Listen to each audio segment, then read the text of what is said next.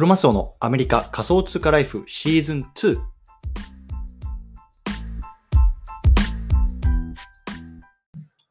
はい。じゃあね、今日も毎日スペース話していきたいなと思います。今日11月の22日ですね。もしかしたらね、祝日前で夜更かししてるよっていう方多いかもしれないんですけども、これね、録音しているので、録音している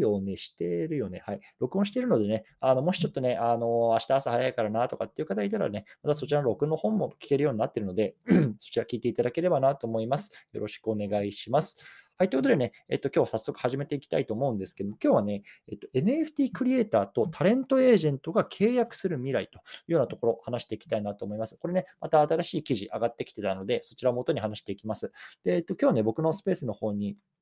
昨日ツイートした内容をつけておくので、それベースに話していきますね。なので、そちらの方ね、ちょっと声だけだと分かりにくいなとかね、ちょっと文章で読みたいな、元記事読みたいなっていう方は、そちらの方読んでいただけると分かりやすいかなと思います。はい。ということで、本題行く前にね、簡単に自己紹介だけさせてください。僕はアメリカの方に住んでいて、会社員として働きつつね、不動産投資とか株式投資とかで、細々とやってるんですけれども、NFT とかね、海外のこういうクリプトのトレンドなんかも発信してますので、もしね、興味がある方はそちらの方と、フォローいただけると終えると思いますので、よろしくお願いいたします。はい、ちょっとね、喉の調子悪いので、少し水とか飲みながら進めさせてください。すみません。はい。ということでね、本題入っていきましょう。今日ね、NFT クリエイターとタレントエージェントが契約する未来ということなんですけれども、ね、このタレントのエージェントとね、クリエイター、一見ね、全然関係ねえじゃんと思うね、方いると思うんですけども、実はね、すでにここの契約っていうのがね、こう世界では始まっているよっていうところをね、少し話していきたいんですね。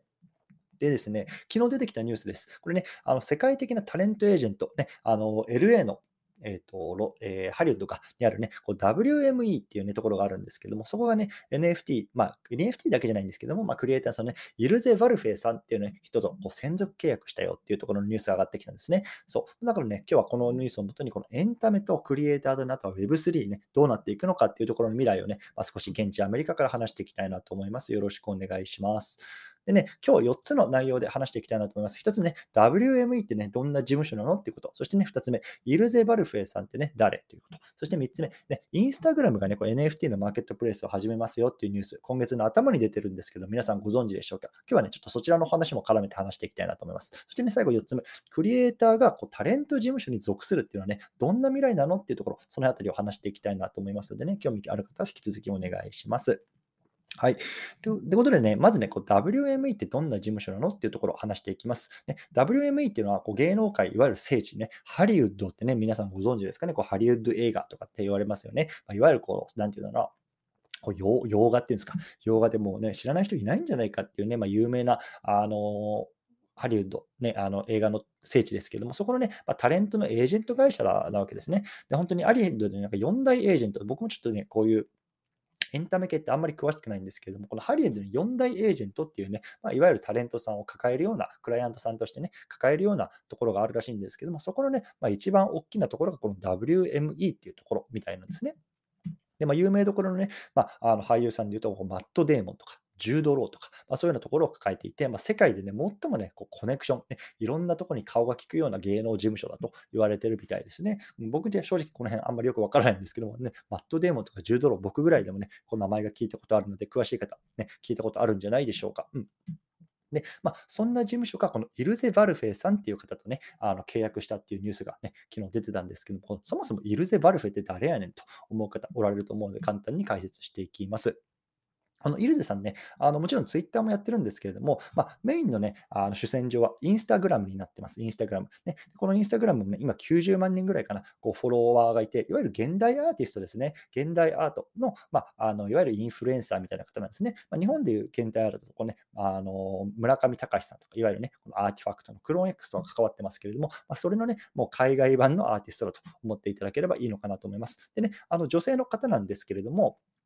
ファッションブランドを作っていたりとか、いろんなね、デザインをして、結構ね、やっぱり女性に人気のあるような、インフルエンサーさん、デザイナーさんらしいんですよね。で、結構このレトロと現代をマッチさせたテイストのデザインっていうのが人気で、ファッションインフルエンサーみたいな感じでね、活躍されてる方みたいですね。で、僕自身もね、正直この方知らなかったんですけれども、このニュースをね、見て少し調べてみました。うん、なので、なんか日本でもね、そういうブランド展開みたいなのもされてるみたいなので、このイルゼ・バルフェさんってね、イルゼ・バルフェっていう、バルフェっていう、カタカナで調べてると、彼女のブランド出てきますね。なんか iPhone ケースであるとか、コスメのポーチとかね、アパレルとか、そういうところもなんか日本でも展開されてる、かなり有名な方みたいですね。うん。そう今回ね、このバルフェさんね、アーティストの方がこの芸能事務所と、契約したっていうニュースが出てきたんですよ。うん。でね、このニュースを念頭に入れつつ、一回ちょっとね、それを端に置いておいて、インスタグラム、ね、SNS ありますけれども、あそこはね、NFT のマーケットプレイスを展開していくよっていうニュースがね、今月の頭入ってきたので、そのあたりのね、少し解説をしていきたいなと思います。うん。インスタグラムね、ご存知の方多いと思いますけども、いわゆるこの Facebook、メタ社ですね、現在の名前。メタ社の傘下にある企業ですね。うん、あそこが、このクリエイター、インスタグラム上でクリエイターさんがね、これ NFT を、ミントしたりとか、あとは販売したりできるような機能をね、これから導入していくよというようなところの発表をね、今月の頭にちょうど3週間ぐらい前かな、したんですね。うんで、これね、使われるチェーンがね、ポリゴンであったりとかっていうところね、いろいろとニュースになっていたんですけども、とにかくね、インスタグラムっていう、とにかく、アクティブユーザー数どれぐらいかな、10億人はいなかったけど、でも、ものすごい数いると思うんですよ。で、そこが、いよいよこの NFT をね、販売したりとかできていくよっていうところでものすごくニュースになったわけですよね。で、今ね、このクリプトミ、ね、我々みたいなクリプトを触ったりとか NFT を触ったりしてる人たちっていうのは、基本的にはツイッターに生息してると思うんですけれども、インスタグラム、いわゆるね、もっと真っ青ですよね。ファッションに興味があったりとかさ、トレンドにもっとね、敏感だったりとか、あんまりクリプト触ってないけれども、ファッションに興味あるよとかね、そういうようなところの層っていうのは、もうインスタグラムに潜んでるわけじゃないですか。うん、でそこの真っ青にね、この NFT を販売できるっていうところで、かなりね、大きなニュースになってるんですね。これからどんどんこのマーケットを大きくしていく上で、やっぱりこの真っ青にいかにリーチしていくか、これ非常に大事なんですけれども、今回インスタグラムっていうね、もうアクティブユーザー数ものすごい数、世界中でいますね。ここで NFT が販売、ね、かつ作れるようになった、ね、すごいニュースです。でね、これじゃあ今誰ができるのこの機能使えるのってね、いうことなんですけども、実はね、これまだベータ版しか出てないんですね。そう。で、今ね、たった13人のね、いわゆる世界で有名なクリエイターさんね、しかもね、アメリカベースで活動している方々だけがね、今このプラットフォーム使えるみたいなんですね。で、この先ほどのイエルザさん、ね、現代アーティストなんですけども、これはね、彼女はこのたったその13名、世界で13名しか選ばれていない、プログラムに選ばれたというところで、ものすごく今ね、この NFT 界でも注目を浴びているアーティストさんなんですね、こういう面でも。うんなので、彼女の作品っていうのが、インスタグラムを通じて、ミントされて、かつ販売ができると。ね、その、13人しかいない、ベータ版を使える人っていうのはこのイルゼさんなんですね。で、その、ね、方が今回このタレントエージェントと、ね、契約を結んだっていうのはどういうことなんだっていうところを最後少し話していきたいなと思うんですけども、間違いなくね、このね、タレント事務所とか、そういうの芸能関係のところもこの Web3 とかね、NFT っていう業界にね、熱い視線を送っているってことがやっぱり今回のニュースでもあらわになったと思います。うん。で、やっぱりさ、この芸能、ね、関係の仕事をされているエンタメのね、方々、アーティスト方っていうのは、やっぱりファンの方々多いわけですよね。で、そういうファンの方々に対して、例えばね、限定のね、NFT を売っていくよとか、もしくはさ、ある映画のね、限定の NFT が出るよとかね。もしくは、そういうなんかチケットすらもね、NFT になっていくかもしれないね。とにかくこういうエンタメ業界にどんどんこの Web3、ブロックチェーンの技術が入っていくっていうところが、今、起こっていることなんですよね。で、そういった意味ではやっぱりその WME っていうね、このハリウッドの最もね、強力なコネクションを持っているっていうね、世界的に知名度のある企業っていうんですかね、が、このイルゼさん、いわゆるアーティストさんですよね、と契約したっていうのはね、ものすごく意味のあることだと思うんですよ。で、実はですね、この WME っていうところは、すでにね、この自分たちの、クライアントとして、クライアントというか、そのマネジメントをしているこの NFT とかっていくつかあるんですよね。で、今回僕のツイートの方にもね、いくつか貼ってあるんですけれども、僕がね、知ったことあるボスビューティーってやつはね、聞いたことありました。ボスビューティーって皆さんご存知ですかね。結構女性がね、すみません、一回ちょっと水飲ませてください。申し訳ないです。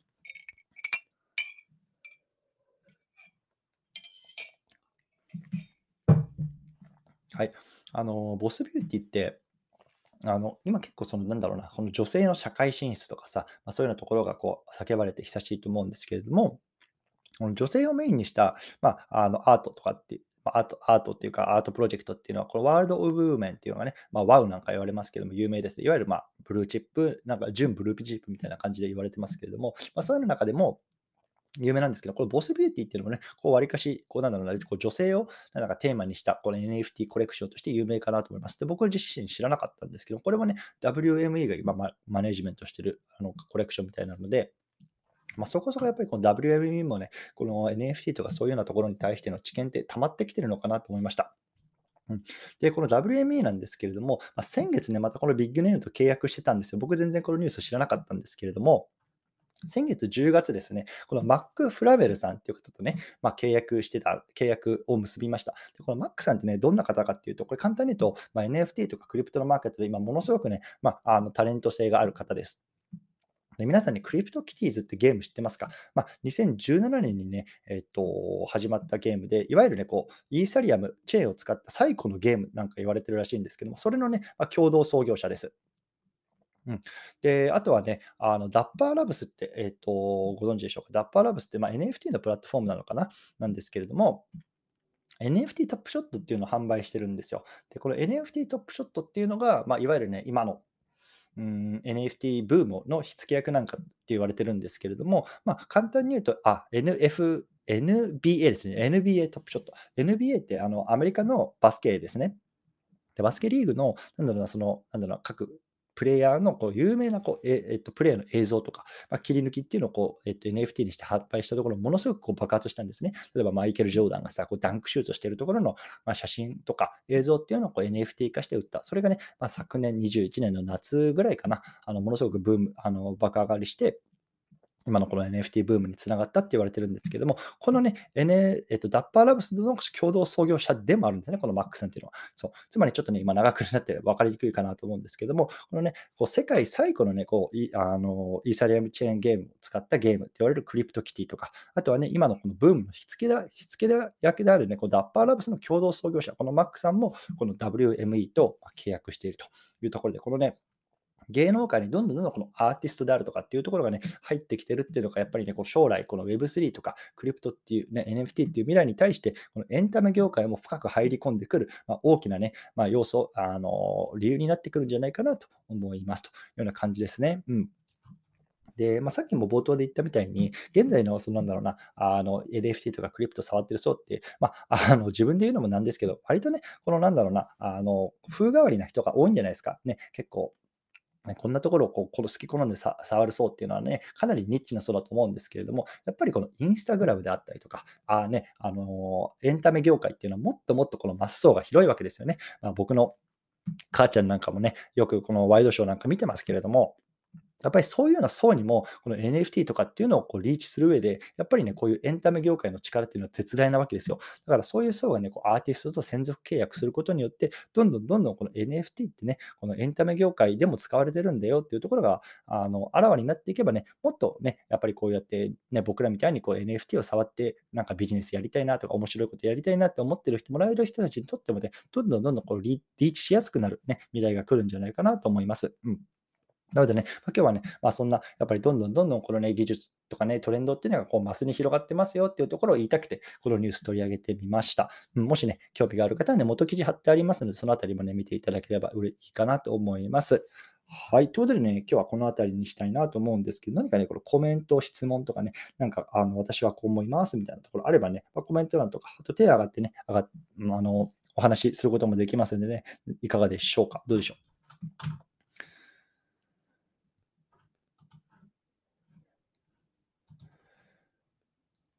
大丈夫そうですかね。なんかアーティストさんが芸能事務所に所属するってちょっと僕もよくわからないんですけど、なんか日本だとどうなんですかね。キャリーパミュさんとか、僕ちょっとね、古い年代の人間なんで、あれなんですけど、いたじゃないですか。ああいう人たちってやっぱアーティスト兼ミュージシャンみたいな立ち位置の人なんですかね。なんかそういうイメージなのかな、今のところ。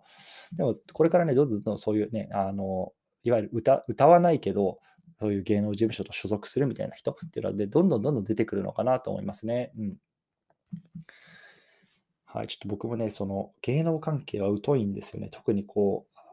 僕今アメリカの方に住んでるんですけど、日本を離れて10年ぐらい経つので、本当にもうね、浦島太郎状態なんですよね。だからなんか日本にたまに帰るじゃないですか。でそういうところでなんか日本のね、こうテレビとかついて見てても、もう全然知らない芸能人とか芸人さんが出てて、こいつ誰やねんみたいなところこう割かしあるんですよね。